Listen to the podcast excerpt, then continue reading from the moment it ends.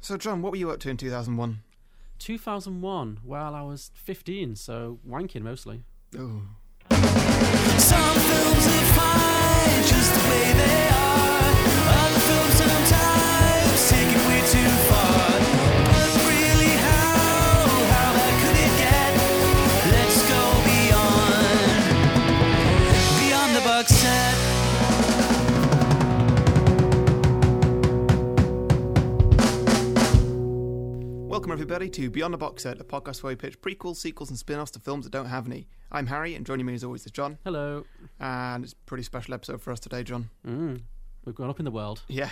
We're currently sitting in BBC Radio Yorkshire Studios, and we are joined by Larry and Paul from The Larry and Paul Show. Hello. Hi. Thank you for joining us today. Um, Oh, it's, a, it's a pleasure, and you've upgraded the BBC Radio Leeds studios to BBC Radio Yorkshire as yeah, I well, was wondering Oh, about that. which is which is good because we put that on our emails to Mm. make ourselves look more important.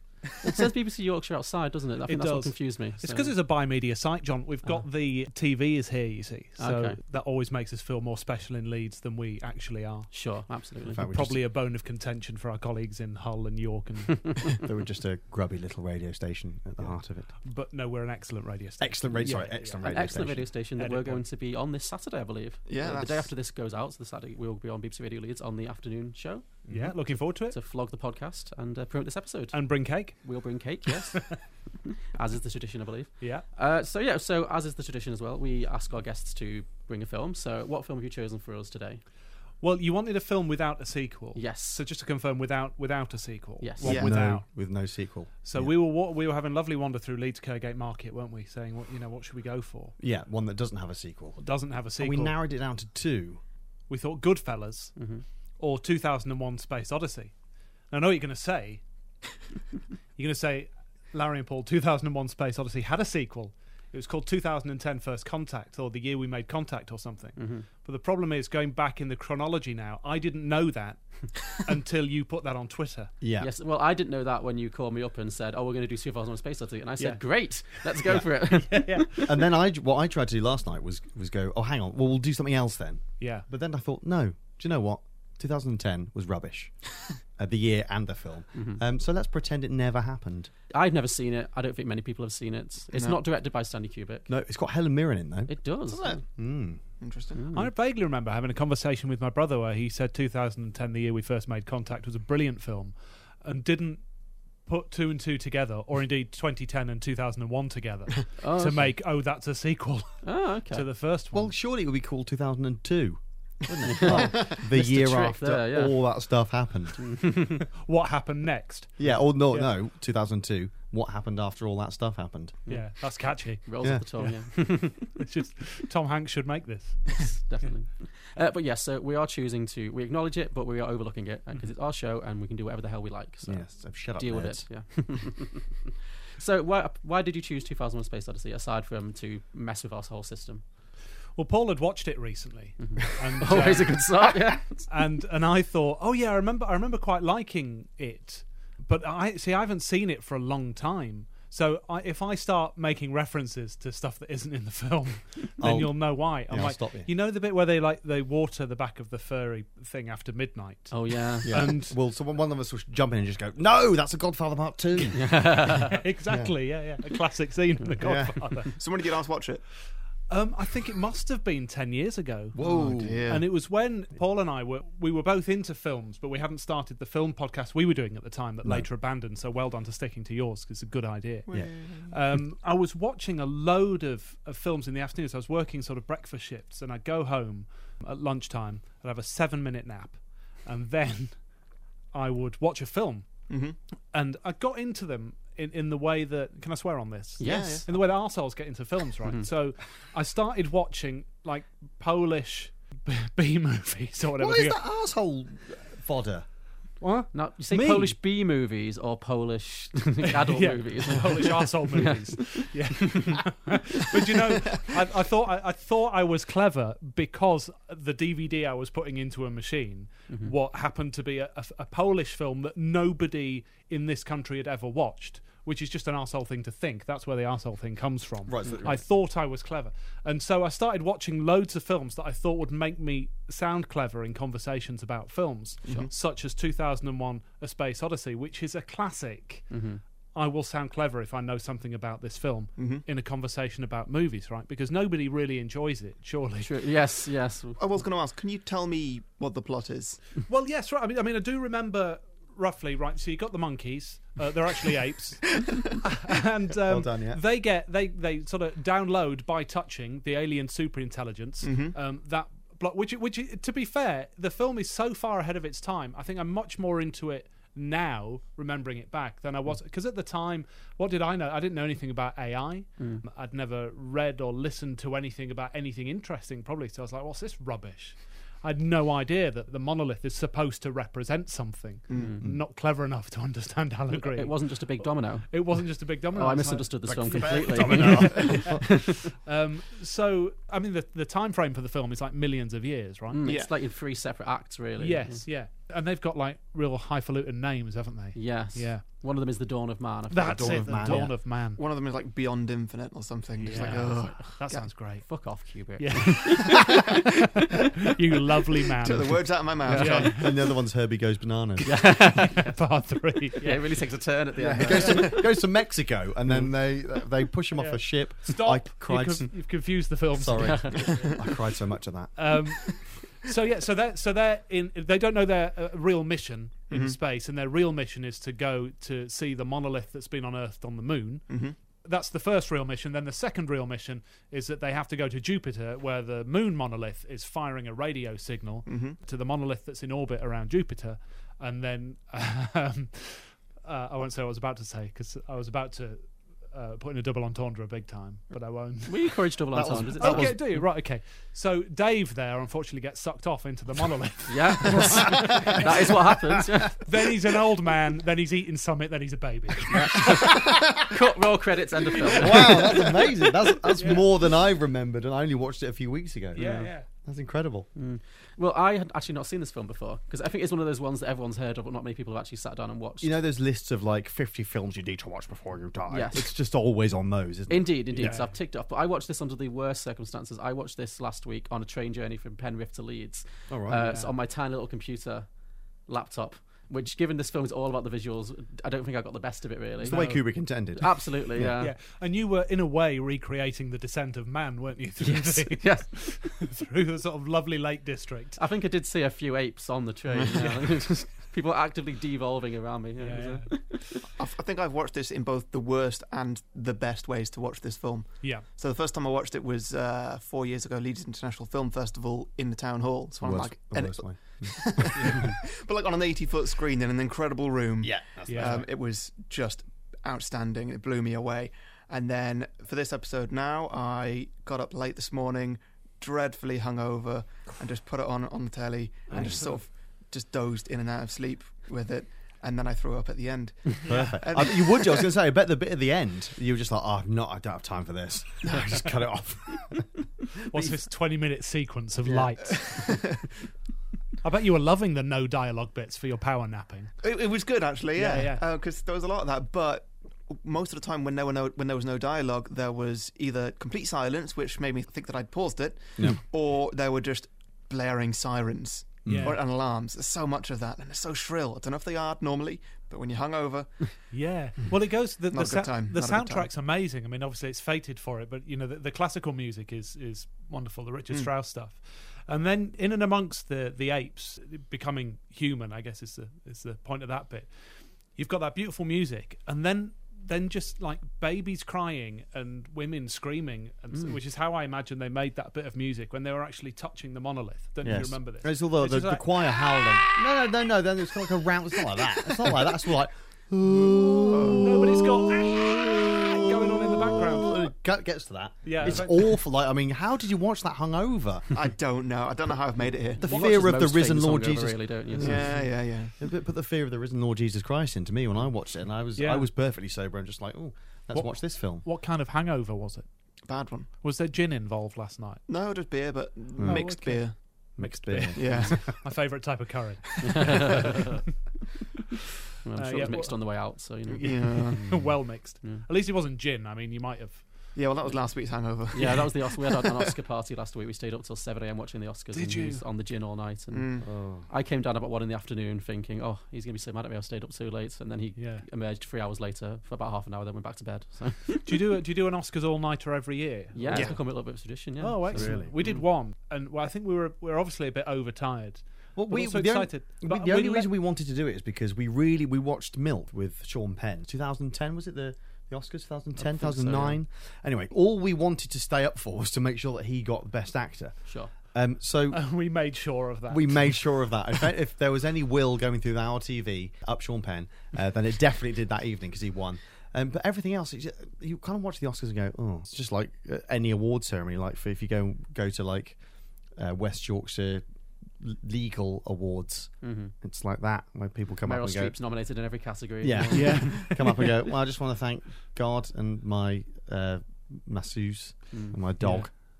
Well, we were really This is the spoiled Leeds last Business year. Awards. Yeah. Oh yeah, We were really spoiled last year because that was obviously the year when they read out the wrong envelope with a big, big pit, best pitch at the end. So Yeah. Or Warren nothing could Beatty. really compete to this year last year. Mm. So, yeah. Yeah. Yeah, but This you year know, felt it's like comparatively dull five twenty in the morning, and they're Yeah. doing like the best sound editing. partial animation of Mm. a foreign language film that didn't go to screens or something. the best adapted non-adaptive screenplay for a foreign language picture. Yeah. Well, hence the gin. So you know, Yeah. yes, yeah, gets you drinking through it. games are an important way of getting through the Oscars. But, uh, Yeah, yeah.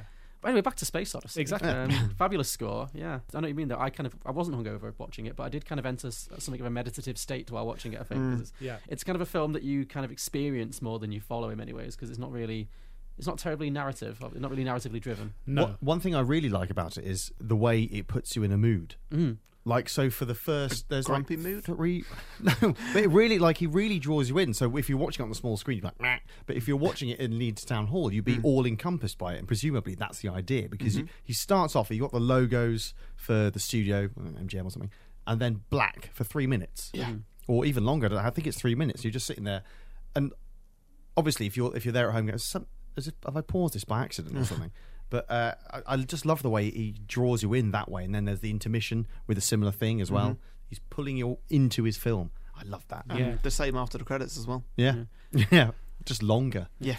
Five days of it, and, it just, I don't- and then I realised it ended. I mean, it, this does sound like a bit of a backhanded compliment, but it does, particularly the scenes on the space mission with Hal, the robot, and the two astronauts. It does create an authentic sense of boredom. Like, like, you know, Yes. that- I mean that as, Oh, as a wow. positive and a negative because it does get that sense of a very mundane existence, and the dialogue's very mundane, and no, there's not really a lot of drama there. But it is kind of, I guess that is what it's like. It would be like if you were on like a long-term, long-distance space mission. Like you would be just in this very kind of low-energy kind of state of mind. So Making rubbish small talk. yeah, exactly. Yeah. This is why you feel clever, I think, if you can watch it and sort of bear it and then talk about it. Yeah. It's because it's like your growth as a film viewer. I remember really clearly we went to see The Hurt Locker Mm-hmm. at, a, at a preview thing, and I came out of watching The Hurt Locker, which I, I think won Best Film that year. It was did best director, definitely. I'm not Best sure. director, It won yeah. best film. It Yeah, did win did best it? film. Okay. and uh, and I came out and I was saying to you, I said, "Oh, God, I mean, it was just so depressing. I mean, oh, it was rubbish. Didn't like it." And and Paul just went to me, "That's the point. It's about people being blown up by supposed to be a romp. IEDs." Yeah. I was like, "Well, I thought it was a tragicom." Where was Sandra Bullock? Um, I, I just remember the sense of dread. Uh, sorry, to di- digressing. Uh, Hurt Locker, the sense of dread. And Yeah. Mm. I love films that do that, where you watch them and you go, "Oh, I see what you're trying to do. trying to evoke something more than me watching a, a film going, oh yeah, three right, three loves her,' and then that happen- like it, it, it Yeah, that's the pulls you in, Godfather. Isn't and that's your father part three. Yes. it? Yeah. Good evening, Dave. How you doing, Hal? Everything's running smoothly. And you? Oh, not too bad. Have you been doing some more work? A few sketches. May I see them? Sure. That's a very nice rendering, Dave. I think you've improved a great deal. Can you hold it a bit closer? Sure. That's Dr. Hunter, isn't it? Mm-hmm.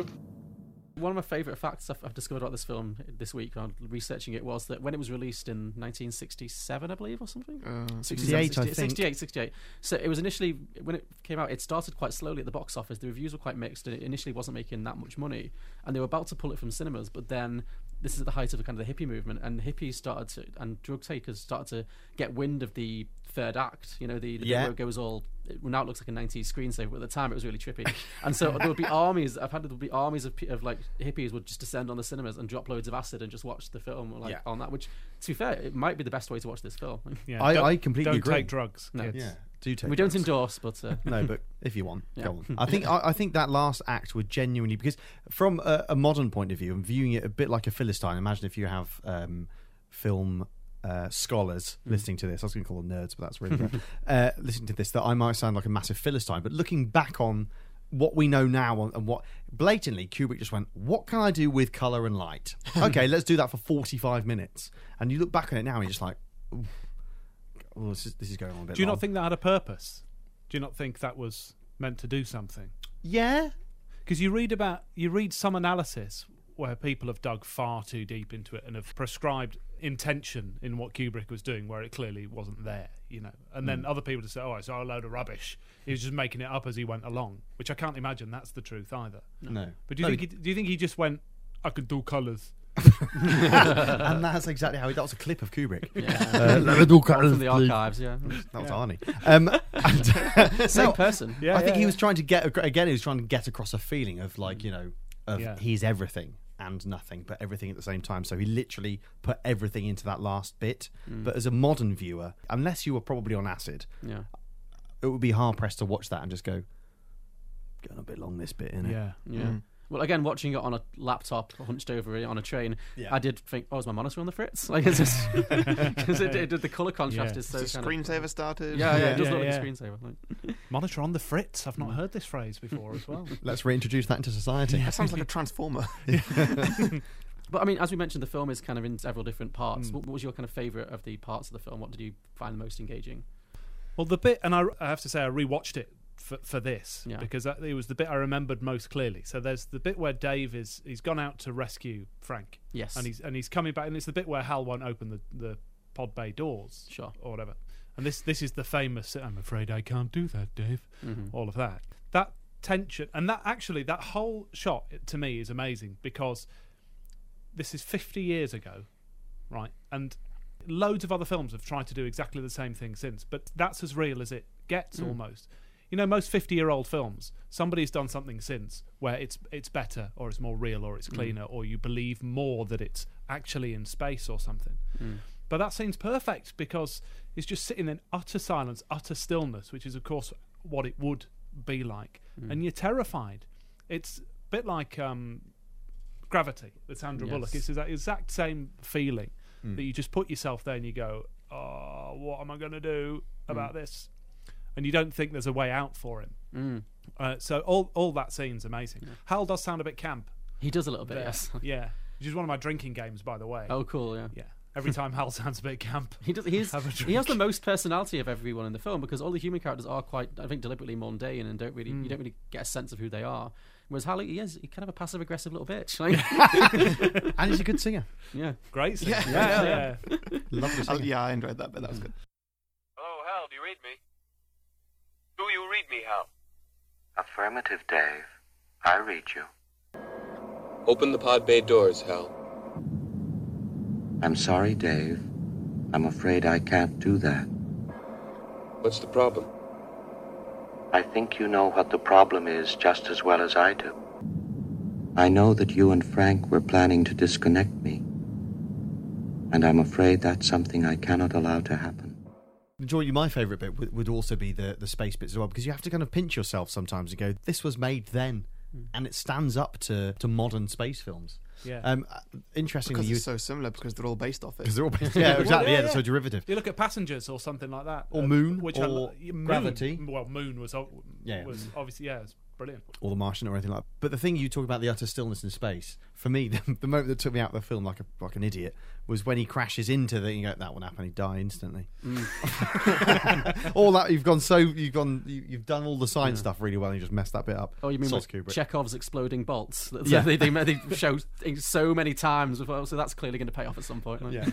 What's that called? That's that called the um. There's a the Chekhov's gun. Check Is that Chekhov's gun? Chekhov's Yeah, gun, yeah, yeah, yes. yeah, yeah. Sorry, yeah. Well, yeah, if you sh- if you show a, f- uh, a thing, it you has to have pay to off. use it. Yeah, yeah. Yeah. And there was one, it's only a so- small throwaway scene, but one scene that I thought was going to be a Chekhov's gun, but I was very delighted that it did not actually reoccur, was the bit where there's a close up of the instructions, the very detailed instructions for the use of a zero gravity toilet, the concept of which filled me with horror. I think it was just that somebody on the film crew made that, and they were like, "Come on, guys! My, oh, my, my kid made this. Please put this in." Yeah, little Terry, little Terry spent six hours with this in crayons.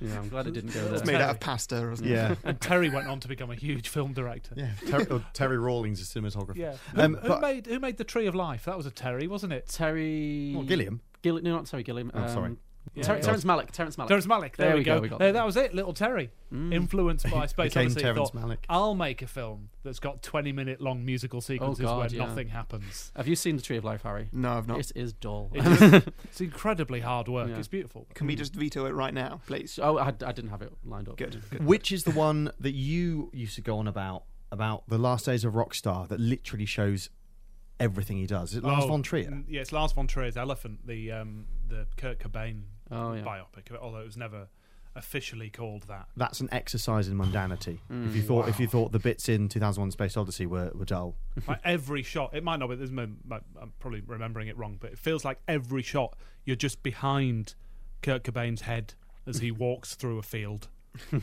for an hour and a half. but it's not Kurt Cobain. But it's not Kurt Cobain. It's Court Cubbin. Kurt Thought Cobain. covered. Harry, what was your and what was your kind of standout scene in between your naps? Like, Um, uh, I think there's a bit where he jumps ship, where you jump ship. where, where he jumps out of the. Uh, he, he jumps through the airlock. Oh, we just mentioned yeah the bit with Yeah. it using the exploding bolts to get on. Yeah, yeah, yeah. That's Okay. easily my favourite bit. It's the most exciting bit, I suppose. Yeah. Yeah. It is somewhat implausible, but uh, Apparently, it's not, Oh, really? according to um, the internet. Really, I love that guy. I like, I like the fact he has a chat with the guy from Rising Damp. uh, yes, and all Reginald the- Perrin shows up. Leonard Rossiter shows up. That was in- Leonard Rosser shows up with his with his uh, bevy of Russian beauties Mm. Mm. talking about chips or something. yes. And like, oh, how are you? Oh, Dave, Dave, how are you? "Oh, yeah, not bad. How are you? Oh, there's something secret going on in this. Oh, really? Oh, I don't know about it. Bye then. Bye. That's- That might be my second favourite scene. I think that was actually I was going to mention that to be my favorite scene because uh, all of those scenes that in that first kind of was it's kind of the second act, The it's second post bit, monkeys, yeah. but before the Jupiter trip. So I guess there's four acts. But yeah, that scene with Reginald Perrin and all the girls because all the women, sorry, because yeah, there's a s- kind of a recurring feature on the show that I do called wig watch. right. Which Oh. is whenever I I love a dodgy wig in a film. Oh. Yeah. and the fo- the styling on the future people, especially the women, was so interesting to me. I loved it. Like they had the multicolored beehive kind of hairs, like and all the zero gravity walking. I thought was again really well shot. Actually, it looked really interesting. So when they just walk up the walls and you see them on the different planes, so Yeah. I like that a lot. And just Yeah. to see Reginald Perrin, like, oh, it's you. Look, What it's are you doing me, here, Alan? Leonard Rosser. Bless him. Because there's nobody famous in this apart from that. Like nobody, I guess, because the actors aren't really the point, but. The, the, the lead, I don't know what else he's been in, but I don't think much. Did Apart they from do this- anything else? Those guys. No, they all died. Mm. Um, I, I It's in was the con- contract I was still, I think. convinced, even though I knew it wasn't, that the voice of Hal was Marlon Brando. For a, Mm. while during the film, I was like, "Is that? It's not Mar- No, it's not. I, I know it's not. Is it? It's not. No, it's not. Is it? Mm. Is And he it's- English? And it's not. Oh. Uh, no, he's he's kind of posh American. Right. Mm. Mm. So Okay. he sounds a bit like Marlon Brando does. One, he's Superman's dad. E- even having rewatch clips extremely recently, by which I mean within the last sixty minutes, Hal's English in my memory. Yeah, no, he's like, uh, "I'm sorry, Dave, I can't do that." Yeah, it's Oh, kind of yeah, that yeah, blandly yeah. flat Yeah. American kind of thing. Yeah. Yeah. Uh, another little tidbit: Sir Anthony Hopkins, for his, his role as Hannibal Lecter, he based the voice of Hannibal Lecter on Hal. Oh, Oh, nice. I think I heard that once. Yeah. Yeah, yeah, yeah. So Yeah, once you hear okay, that, you he's- can't unhear it. So Yeah, it's really yeah. interesting if you listen to that. He's, he did, there's that same really kind of flat, bland kind of thing. So Hmm. yeah. Yeah. Hmm. I've got a, a Kubrick-based tidbit um, simply because I'm a Bond geek and I really want to crowbar it in. sure, How familiar are you both with, with the world of Bond? probably Harry more than me, but we've both seen Yeah, a few so- ones. some- somewhat. So the S- the spy who loved me, which is the one which is Roger Moore's finest work, underwater car. Um, basically, uh, the guy who was uh, lighting, you know, the set at the end where it's in the s- two submarines inside the super tanker. The guy, Whole submarine. a whole submarine in a tanker. So basically, the guy who was lighting it now, whose name escapes me, I want to say it's Claude Renoir. I think it was, and Ken Adam, the guy who did the set, didn't know how to light this because it was so huge. Mm-hmm. It was, and they were like, "I don't know how to light the set," um, so they secretly had to get Kubrick in to on a weekend when no one knew he was there in a disguise, bring him into Pinewood Studios, and just let him loose on the set, and he lit that last bit. So Kubrick has an influence on Bond. Mm, wow, nice. Little f- bit of film trivia for you there. Thanks. What was Kubrick's last film? Eyes wide shut, was it? it was, unless you count AI, which was half him, half Spielberg. Half him, Right. right? Yeah. Okay. I've never seen AI. It's better than its reputation Right. suggests. I really enjoyed it. It, it. It's definitely a film with some problems, but it's. I, I, I cried like a baby at the end. I thought it was very upsetting. Like, Has it got icy dead people in it? it does. It's Haley Joel Osment who is amazing in it. Like he genuinely is, fantastic in it. Like, So Where's he gone? Where's he gone? What's he he doing? stopped being cute like all child actors. He stopped Yeah, being yeah. cute. Yeah. Yeah. Took up the drugs. Took up the yeah. Oh, Poor poor guy. I Harry. think he's in he's in that show Silicon Valley now. So he's, Yeah, I think he's he is. inching his way back in. But yeah. Yeah, yeah. I think he, he he just needs to go full comedy and just make fun of himself, like, Yeah. just doing Yeah. roles that just spoofs of his old stuff. Yeah. do a bit of that. Just Saturday Night Live, basically. yeah, yeah. Yeah. Have we got any more thought, general thoughts on the film, or should we move on to some drinking games? Drinking games. Drinking games. Cool. So, do you have any drinking games? Harry, do you want to start? Yeah, I got three. So, drink whenever there is a siren or an alarm of some kind. Yeah. Ooh. Because as I mentioned, that was the Yeah. thing that really, really hurt me this morning.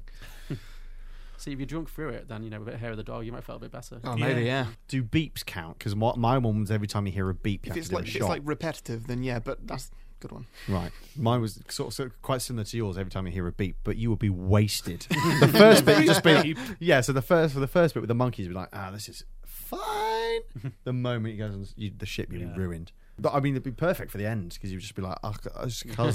But you do this in real life, don't you, with beeps? yeah. Every time Yeah, I hear so- a beep, I do a shot. It's like Oh, it's like- every time the BBC Pips play. I do five After- in quick succession, and then a, and then Pavlovian kind a, of and then a thing. pint. Oh, you should see him behind reversing buses. Oh. Wasted. Just waterfall in it. uh, Larry, have you got one? yeah. Um, well, I mentioned my drink every time you think Hal's been a bit camp, but I had a bit of an esoteric one about any time you allow yourself to believe that Hal has feelings. Ooh, that's a good one. Yeah. um, because it's so it's so easy Hmm. in, in various points. But I like this theory that the whole point of Hal was that Dave and Frank were supposed to start to think that it had gone mad, that it had become conscious and gone mad. Mm-hmm. So they would need to destroy it. So they'd get the video, you know, to tell them Oh. what to do next. That was a theory I saw online, which I thought was quite interesting. Oh, okay. Yeah. That it was always Hal's point. It was programmed into Hal to appear to be a machine becoming conscious and going. really wrong. so programmed to kill one of the guys. He, he kills Doctor Frank, doesn't he? Doctor He does, So he definitely went full method for that. Then, if that was Well, his he did, yes. raison Yeah, yeah. d'etre. Kills all of them. That's the He does- that's he his kills all- acting yeah. training. you know? Indeed, yeah. yeah, because I think isn't that the theory that one of the main theories is that Hal, the reason Hal acts out, acts out like he's a small child, um, just killing people, uh, is because he's told to be deceptive to the humans, and that causes him to kind of short circuit because it, Yeah. it means he has to be, consider morals and ethics, and he becomes comp- morally compromised, and that causes him to then, I guess, short circuit and Yeah, go yeah. a bit nuts. So Yeah, yeah, break down. break down. Yeah. Yeah. it's interesting. But there's lots of points where you go, oh, and you should have a drink at that point. Definitely. It's just a machine. Mm. And I agree, he is definitely in the grand echelon of campy robots. You know, right up there with C-3PO and. Oh yeah, it's sometimes Wall-E, it's super yeah. camp. Talking of short circuit, Johnny Five isn't camp, is he? He's No, no, just he- like ah, but Oh, no, he's Mm-hmm. a lad. He's a total lad. Isn't Yeah. He? and especially at sort, short circuit too when he goes Mm. when he goes all ghetto. Does he go street? I'm not. Yeah, he sure. goes all street. Ah, yeah, he goes ah, and he like he's, he puts like Wells fins on himself. I don't know what he does. He goes mental. Worley, on the other hand, you know, I know he's he's quite taken with Eva, but you know, eh, spending all his time in, in a bedroom watching old Barbara Streisand movies, I'm, I'm not convinced. It's yeah, like- and also very very good at decorating. yeah, Like, very he's into his arranging decorating, stuff. yeah. yeah, that's a trait. so there's definitely a tradition there, I think. Apparently, uh, so my first one is uh, drink whenever there's a hard cut to black. right. Okay, my second one was was was going to be uh, just drink through all the black bits. Yeah. Oh, my next one is drink whenever there's silence. Yeah. So, yeah. so you you you've been con- I mean that would be a bit like the beeps one. Mine are all impractical. you are either constantly drinking or Yeah. or doing shots consistently. so yeah. What Mm, And kind that's- of film would you not be drunk at if you drank during all of the silence? A Wes Anderson. What's a really talky director? Like Um, Steven Soderbergh. No, um, uh, Steven Soderbergh. Aaron Sorkin. Aaron Sorkin. Aaron Aaron Sorkin. Sorkin. Yeah. Yeah. Constant we got there. noise. I mean, presumably, presumably, if you've done an Aaron Sorkin one, it's every time there's a walkie-talkie scene. Yes. that's the obvious Have one. we ever right? done- Anytime somebody talks over somebody else, Right. Yes. interrupts someone, you could do stuff like Have we that. ever done a Sorkin film on this podcast? Don't think I we have. Hmm. think should Haven't definitely- you? At some point, we should. You must. Yeah. Um, We've not done a Tarantino yet. I don't know how. Yeah, we- Really? it's famous Oh, I know. Most overrated director ever. Have we done what? Two, three? You Kubrick's now. This is our well 2.5 because we've done AI and we've done The Shining. Yeah. Which I was going to mention. The Yeah, yeah. cuts to black really made me realize that that's a Kubrickian trait, and that also the music. You mentioned the weird mix of kind of screaming and bird song and animal noises Yeah. that they use a lot. That's also used quite a lot in The Shining, if you remember, Yeah, yeah. especially in the opening scenes. Well, I won't rewatch The Shining because I'm so scared of it really. Really? that I can't watch it. That's the least scary. I remember watching the Poltergeist. and It's not Poltergeist. Uh, the Exorcist. I think it was rubbish. Well, The Exorcist was right. I'd read the book just to be one of those guys. The book, the book, The Exorcist, is really interesting and about uh, mental health. And then in the film, they were like, let's strip out all of that context And make her sick just up make it look peas. like she's gone. She's Yeah. got a devil inside her and sick up peas. Yeah. Yeah. So The Exorcist, I wasn't scared about at all. But The Shining, I watched as a kid, Hmm, and I've been scared of big hotels ever since. Wide corridors. It always comes to mind. Okay. Twin, uh, you know, lift sets. at the end of- Hexagonal carpets. I just. Uh, yeah, boys on trikes. terrifying, Mm. terrifying. But yeah, he's definitely one of those directors who has his little trademarks, his little stamps that Yeah. uh, I noticed quite a lot of those. So yeah, that was Hmm. one. What was your next one? Uh, I said drunk enough. There's a silence. Drink for Silence. Yeah. Mm-hmm. Good one. Larry. Do I have? Do I need more? Only if you got them. I'm very sorry. I came up with two, and that oh, was that's it. fine. I only came up with two. It was I'm sort of trying. both like both of yours. John. Yeah. Mm-hmm. Sure. So similar to your silence one, I just said, and this is very dangerous, and I do not suggest anyone try it. Is to just waterfall between lines of dialogue. Oh man. So you could go a f- solid twenty minutes of just But the, solid f- chugging. the first line of dialogue is at 25 it's twenty minutes. in. Yeah, exactly. I, I'm fairly certain that this is not a film to drink to. I think we can No. put some kind of stamp on that. Yeah. Definitely drop acid. Yes, drink no. I think is it. Absolutely. Oh, you could drink every time you're confused. No, you'd be hammered then, wouldn't you? As well. You'd Exactly. There's more literally confused. no scenario in which Add you to would the be. confusion Yeah. as well. There's no. There's no scenario in which you would be absolutely hammered by at least the middle. Yeah. Yeah. Drink every time you laugh. Oh, now we go. That would be Yeah. barren. That'd be a dry day, wouldn't it? Yeah. And the last one I had, and again you would be very very drunk, is drink every time you spot a scene that's been shamelessly nicked or parodied by another film. That's a good Yes. one. Yeah, yeah, yeah. Yeah. That's good. Hmm. But you have to. You need to pause it and go. That's, that. that's the film, and then drink. Yeah. Watch the other film in full Yes. and then drink. Yeah. Yeah. Because then you couldn't just be there like if you were sitting with someone going right, I'm playing this drinking game Mm. where every time I spot a reference, uh, we're going to do a shot. But you're there just shotting yourself because you, you're really good with films and they don't have a clue. Yeah. why is it? Why are you drinking so much? Stop drinking. You've got a problem. But I mean, there's, I mean, Star Wars, especially in New Hope, a lot of the shots of the ships I thought were just lifted directly out. It was obviously really heavy-handed influence there. Uh, Alien, obviously, Hmm. Alien, yeah, big yeah. big Alien. Uh, Wally, there was a lot of references there. Yeah. A- a- any, I think any film based set in space, like say, Interstellar, The Martian, Moon. there's definitely the Moon. Hmm. Yeah, they're all there. So Yeah. yeah, very obviously very inf- influential. So yeah, Yeah. that all the drinking games. Ah, that's pretty much it. Yeah. Cool. Should we take a little pause to talk about Patreon? Yeah. I thought you were going to do plug that. our Patreon. yes. uh, so yeah, we are now available on Patreon, beyondtheboxset.com forward slash Patreon. If you enjoyed the show and want to g- show us some Oh, extra pa- special support, Or patreon.com forward slash beyond the box set. or did I do it the wrong way around? But they both work. Really? Oh, that's handy. I didn't know that. Okay. Um, I do a good job. Yeah, good, good work, Harry. So yes, uh, we are on Patreon now. So if you do like the show and want to show us some support, we have a pay as you feel tiered system. Mm-hmm. So you, you can pay as much or as little as you like on a monthly basis, and you get access to all of our exclusive bonus content. Just pay whatever you think we're worth. In, indeed, Mm. yes. Can I do you a quiz? Sure.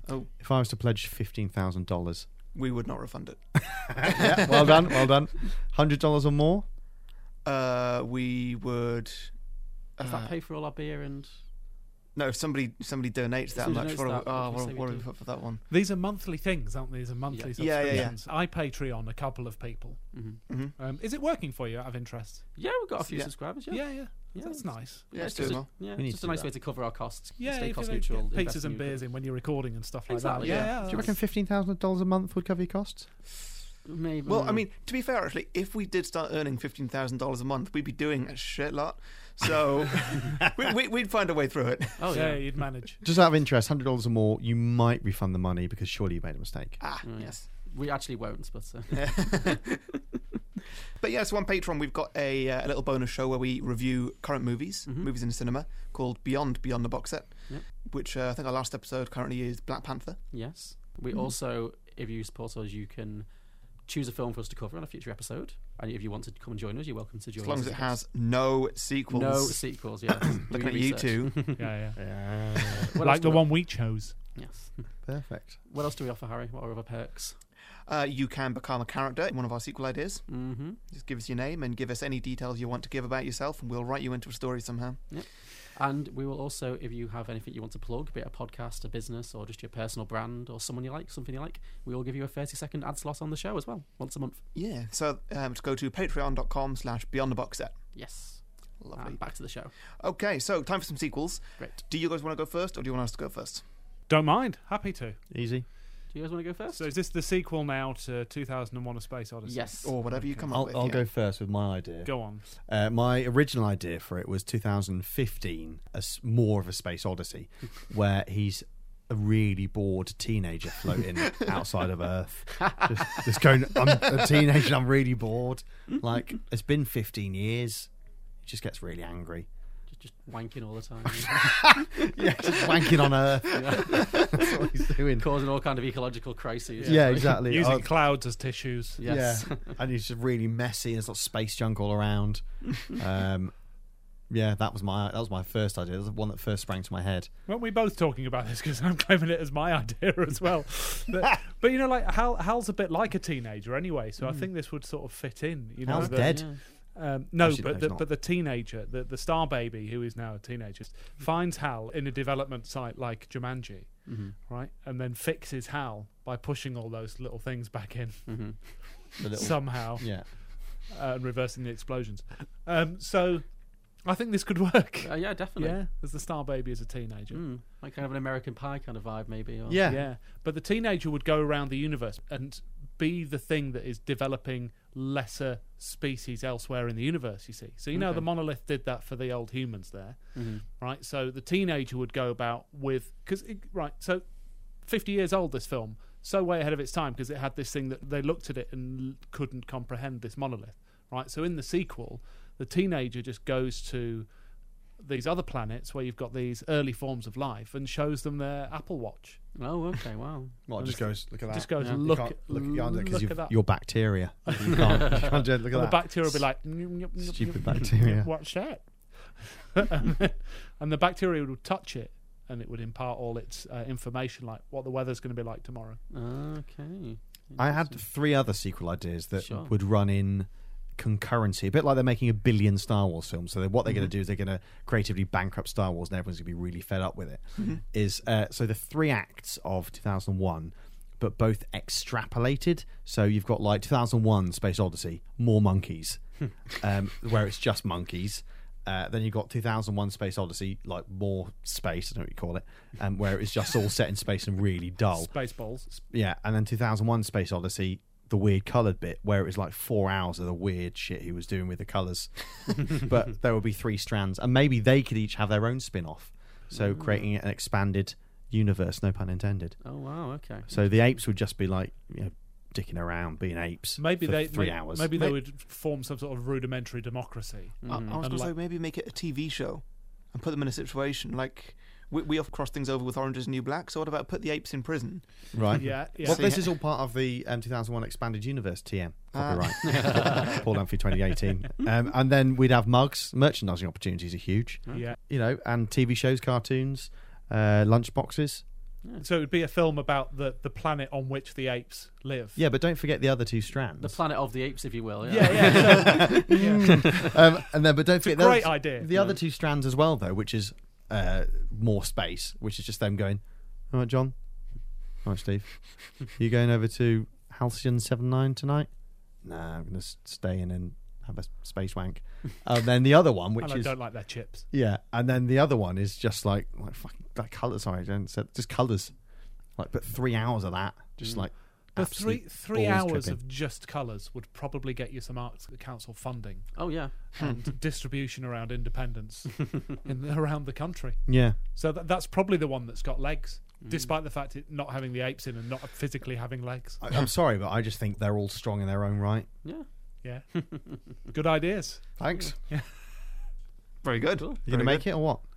We'll, Is that we'll we'll we'll do our best if the Funding again comes again, through. again if that fifteen thousand a month if you if, if you if you could guys If you wanna- Yeah. if you want to pledge that right now, we'll, we'll, we'll Yeah. put at least 50% of it back into the production of this movie, this franchise. It's Yeah, only would you- ten percent of our BBC fee, isn't it? yeah, So- exactly. and you've got to buy the the rights first as well. True, presumably yeah, I'm from sure someone. they're, go, they're going cheap. It's fine.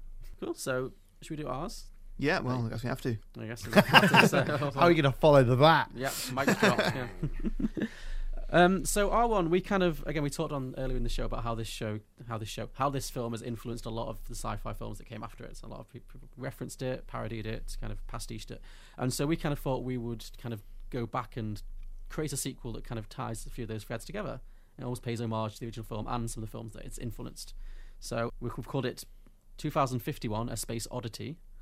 And, Nice. Uh, yeah. Yeah. Do you want to start, Harry? Or Okay. The year 2051, and the mysterious disappearance of the Discovery 1 remains unsolved.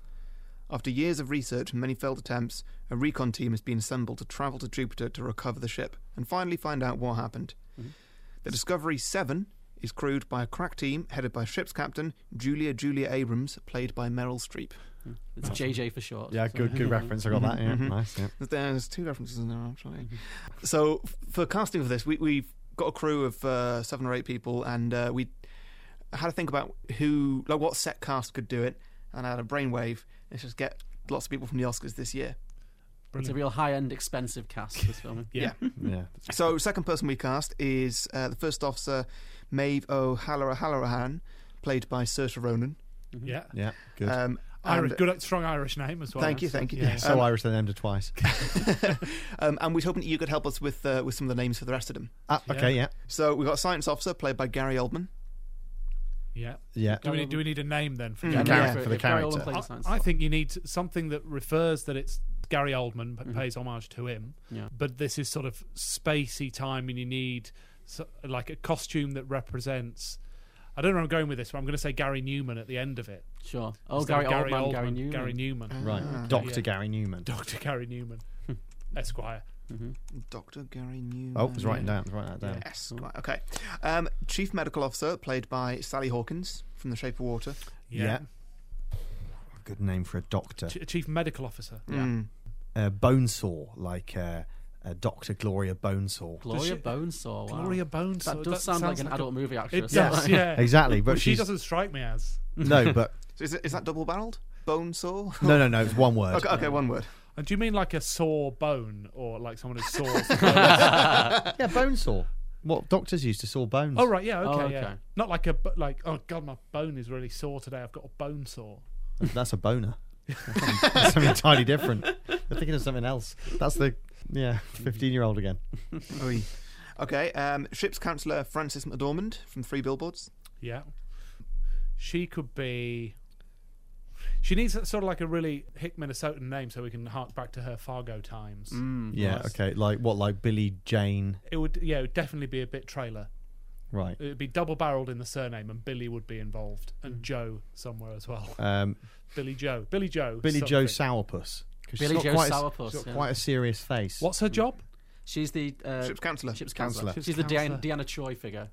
And that's the one who could read the minds in Star Trek Yeah. Next Generation. Yeah, yeah. Right. Because it would be really funny because obviously in Star Trek: The Next Generation, Deanna Troy is kind of the ship's counselor who's kind of always very empathetic.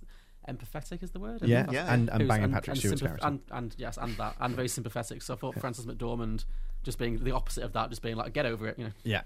yeah, Billy Joe Sourpuss. Then Billy Joe Salfus. Yeah. Lovely. Uh, navigation officer Daniel Kaluuya from Get Out. oh, I Um, love him. he Tea leaf. Tea leaf. Navigation Still his officer greatest T role. Leaf.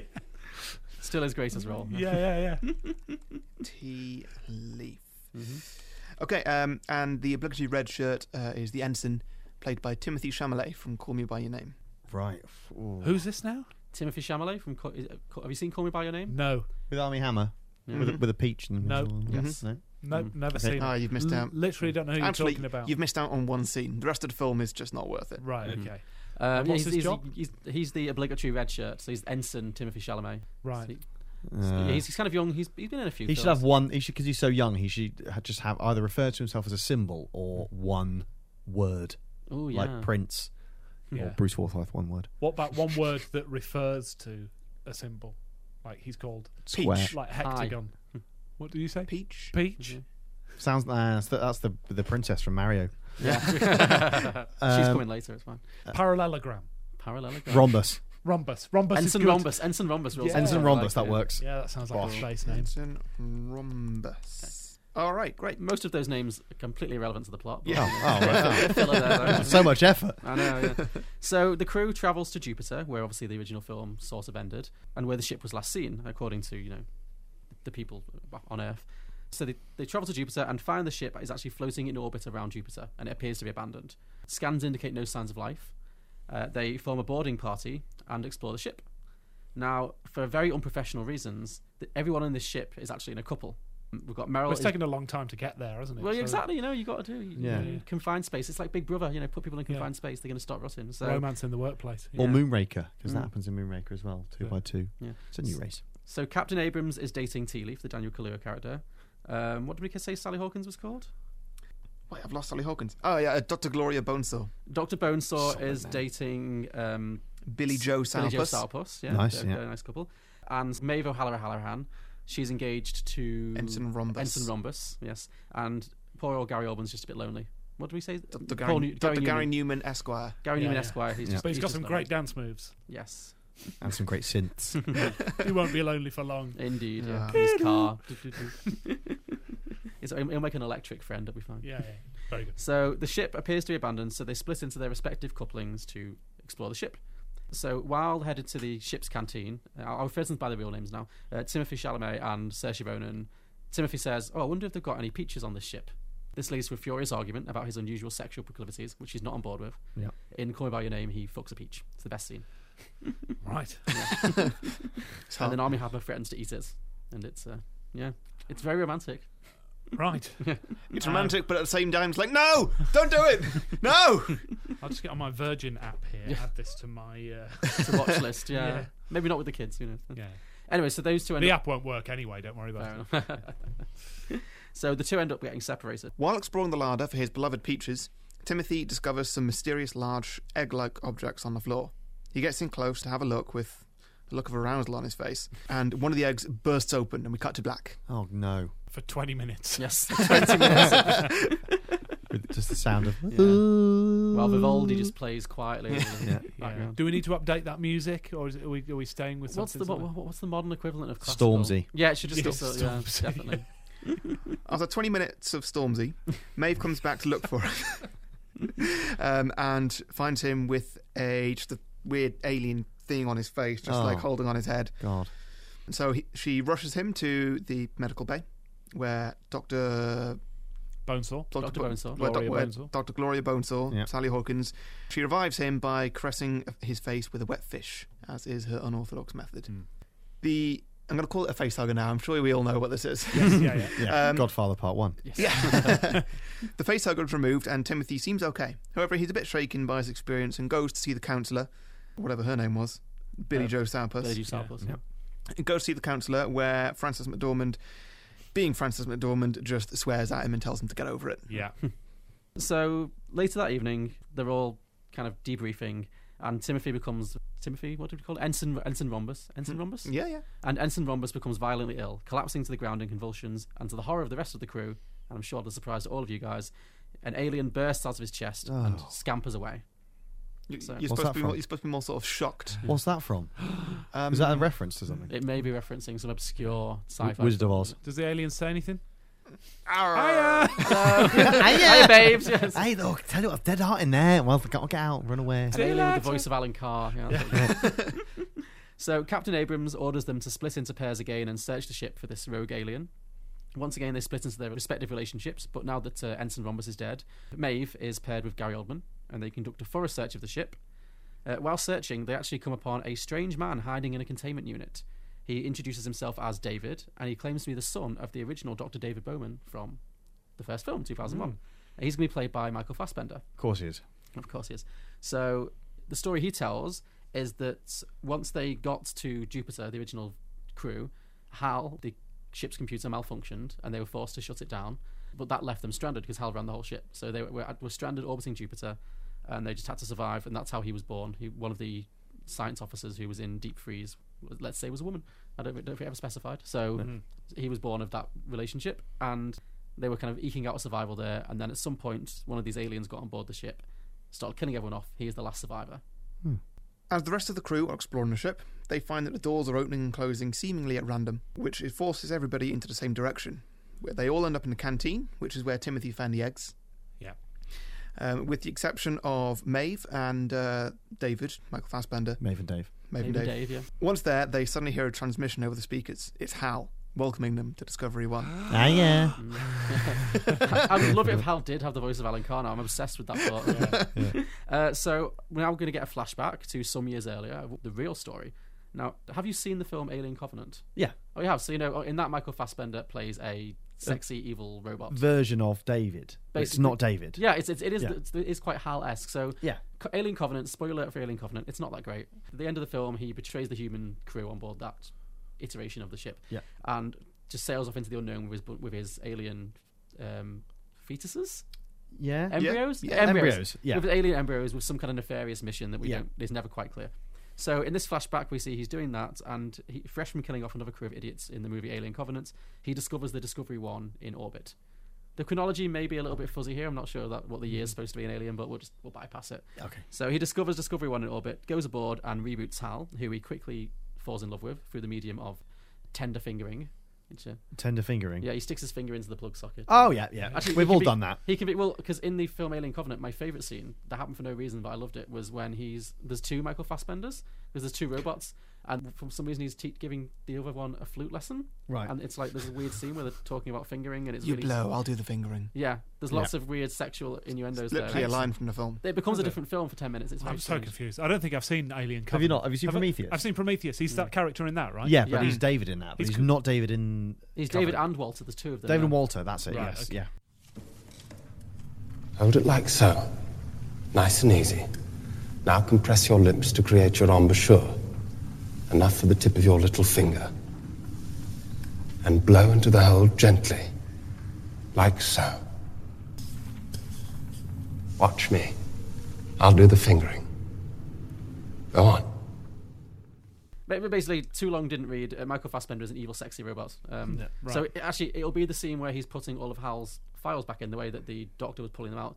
As he's putting them back in with one finger, maybe it's just very erotic, and we get some Right. sensual music playing. and- Maybe licking a finger. And yeah, putting it exactly, in. exactly. Lots it's of going to be finger, the finger hottest sucking. scene. it. And presumably Hal would start singing. Yes, yeah. Hal can start singing some Barry White or something. You know? Yeah. Yeah. Well, uh, yeah, because Hal's voice gets deeper as it regresses, right? Yeah. Mm-hmm. So Like- uh, presumably, if- as you improve Hal in the future as well, the voice just gets higher until he's a chipmunk. It start. I, I say we start at Barry White and it transitions into Prince. So, So as he's doing this, he's rebooting Hal and they fall in love. And Hal, already believing that AI are superior to humans, as we established in the film, he teams up with Dave Michael Fassbender to build an army of xenomorphs using the search parties who have subsequently arrived to try and find out what happened to the ship as hosts. So this is why all the previous expeditions to kind of figure out what went wrong with the Discovery One mission have failed because the crew have all been killed off by Hal and David Yeah. and used as host bodies for the Xenomorph army, which they are they are now building. So cut back to the canteen, and Hal has locked everyone in there, Oh. apart from Maeve and Michael Fassbender, who are and Dave. watching through a window. And uh, all the eggs open, facehuggers fill the room, get everyone. Everyone's gone. It's a massacre. Yep. Wow. Oh, Apart from Maven Dave.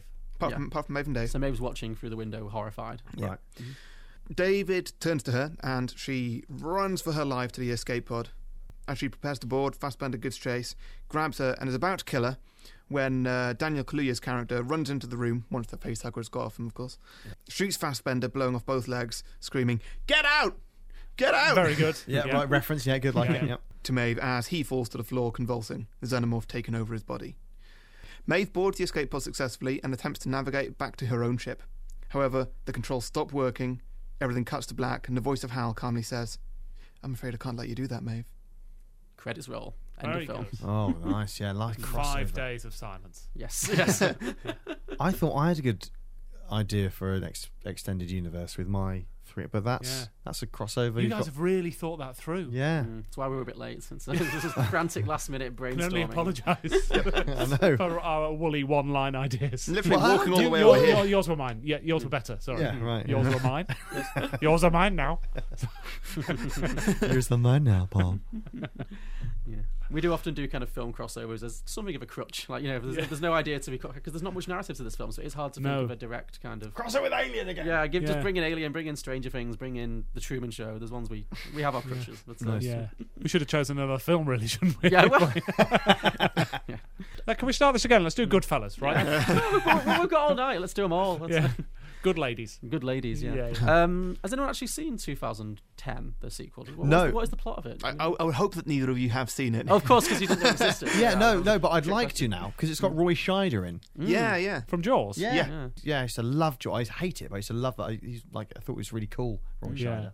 Do you want to read the plot, or will that be a spoiler? Are you actually going to go? and I am watch actually it? going to go and watch it Right. Mm. because because I didn't realize it existed until Can you your watch tweet. it? Can you watch it and let me know how it goes? Because if it's just full of long silences or long bits of music No, and apparently it's not quite- much talking, then I'm I not think in it's- for it. yeah, But no. if it's if it's like a more modern space thing, like if it's like The Martian, then great, I'm sold. I'm in. I'll watch I'm- it. I imagine it. I mean, looks like I imagine it to be like a sort of a serious cocoon.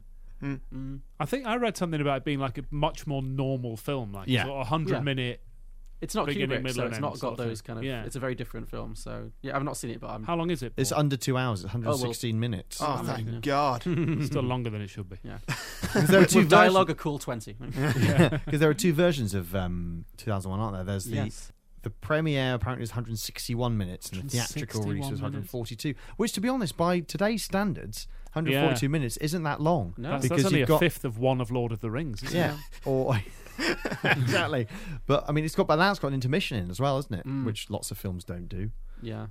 Last intermission I saw, just as it sprung to mind, was watching Cliffhanger Oh, wow. in a in a in a cinema in Leyburn in the Yorkshire Dales. And there was a literal cliffhanger. they, they, they just stopped the middle of the film. and Like, f- a literal and metaphorical cliffhanger. No, a literal and practical cliffhanger. Oh yeah. Anyway, in Hmm. this cinema, you, you you walked through to get an ice cream, and then we went through this little door that you weren't supposed to go through. There's a big soft play centre, and nobody was in there. so we went wild for ten minutes and came back watched the rest of the film. I was 28. I was just thinking, so was that with your kids? Did you take your kids to see Cliffhanger? a little bit traumatizing. So um, yeah, I guess listener submissions. Mm-hmm, please. So this is one of our favourite parts of the show is when our listeners submit their own ideas for quick fire sequel ideas for the film. Great. So here's a few of our favourites. Uh, Mike Carey said, "Look who's talking." 2002, following the adventures of the baby from the end of 2001. yeah. Yes. Voiced by Bruce Willis, I guess. Or uh, who would you, who would you give the voice of that baby? Alan Carr Alan Carr, of course. Yeah, just Yeah. all the voice roles. Alan Al Carr. Pacino Al Pacino. as yeah. a two-year-old. or Christopher Walken. Maybe Stallone. Stallone is a, the voice of a baby. I, Yeah. can- I can see that. Even Oh, he's halfway there. oh. No, no, no, no. Um, but, uh, I've forgotten his name. Guy who plays Darth Vader. David Prowse. James Earl Jones. James Earl James Earl Jones. Jones. sorry, Wow, you went really geeky with that, John. I did. Yeah, I you went did. with the physical. No, David the guy Prowse. whose Yeah. body was Darth Vader. That, that well-known voice actor, David Prowse. I don't know why that came first. James, Earl- James is so much more famous. Um, Yeah. Brian Hunt said 2018, A Space Jam Odyssey, starring Bugs Bunny. Uh-huh, uh-huh, yeah. Very good. and um, the original basketball player from Mike, who's it? Michael Jordan in Michael the Space Jordan, Jam? yeah. and him as well, or not? Uh, sure. I mean, these are just titles, but I'm- I'm You'd have sure to we- build a bigger s- like space pods for him, wouldn't you? Because he's about seven feet tall. yeah. Mm. I think Michael Jordan would be too tall for your standard. Which could be a good strap line for the Space pod. poster. Go We're on. going to need a bigger space pod. Need a bigger space. Open brackets because Michael Jordan is quite tall. Close brackets. yeah. Uh, Open triangular parentheses. He's a basketball player. You don't need to just no delete, delete, delete, and backspace. it. That's too much. Imagine if he Enter. played the guy who gets killed in, in 2001 when he's repairing the piece, Thing. piece of technology on the ship and he's Yeah. floating and, and the escape pod has to kind of pick him up. Imagine if that was like a seven foot man, so he's just like floating on that escape pod. Like they just about get his leg or something. like- Yeah, bit of his ankle. Yeah. Uh, Mike Carey said a prequel 2000 Millennium Rising, starring Will Smith. Yeah, yeah, very Nice. good. Captain Hygiene at CPT Hygiene on Twitter said 2001 2 semicolon 2012. So it's- again, it really looks good on a poster. Uh, Yeah, yeah, yeah. It just looks like um, binary. Bad Byron. Yeah, Byron- bad binary, Bad yeah. binary. Uh, since the original Space Odyssey, the Stargate slash fetal transcendence trip has become Earth's most popular tourist attraction. But the Mayans were right. The massive influx of giant space babies throws Earth off its axis, inciting all manner of apocalyptic phenomena. Dave Bowman, the original space baby, may be the only hope for Earth's survival. But does a space 11 year old have what it takes to save us all in time? It's directed by Roland Emmerich. Of the, uh, Oh, nice. Independence Day, mhm. With a score by David Arnold. Yeah. See, now I didn't think that the baby was giant. I just thought it was close to the camera. Oh. Yeah. Ah, perspective. Am I Yes. wrong? I, I, I never thought it was a giant baby. I no. thought it was a giant baby. I thought it was a I giant just thought it was a baby. I was Cool like, wait, 50-50 split it shouldn't there. be there. Shouldn't it be in a womb? Well, it is. Space is the womb. It's the, yes, The but universe is the its universe is the womb. Yeah. Yeah. The universal. You can say mother. anything about 2001, can't you? Yeah, you sound philosophical. That's Maybe what we're it the really womb. means, man. Just as long as, yeah, as long as you trail off. Yeah, Yeah. like me. Yeah, exactly. Maybe we're the aliens. yeah. Humanity's the womb. Maybe the Odyssey is inside all of us. Oh, nice. learning is birth. What you? Are you he's, he's just dropped. Sorry, he's on his acid trip. Uh, Julio from the Contrarians podcast at Ovnio says the Star Baby attacks Earth, causing massive destruction on an epic scale. Michael Bay's Cloverfield, two thousand one. nice.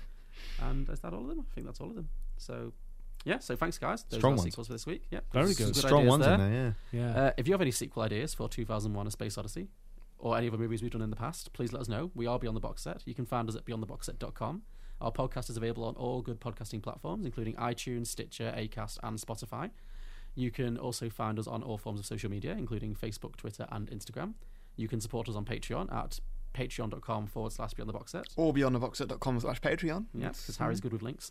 Um, and you can also get some merch at T Public. Just search Beyond the Box Set or go to our website and follow the links.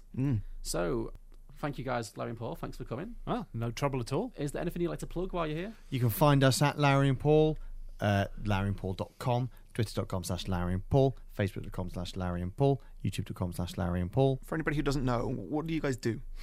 That's a really good question. Excellent question. we we um, co-host a wildly successful um, two-hour lunchtime program on BBC Radio Leeds on the Saturday It's lunchtime. huge. But we also are involved in a in a comedy show once a month at the Wardrobe. Look it up, called the Not So Late Show. Mhm. And we do comedy videos as well, little sketches based around our lives as uh, local radio presenters.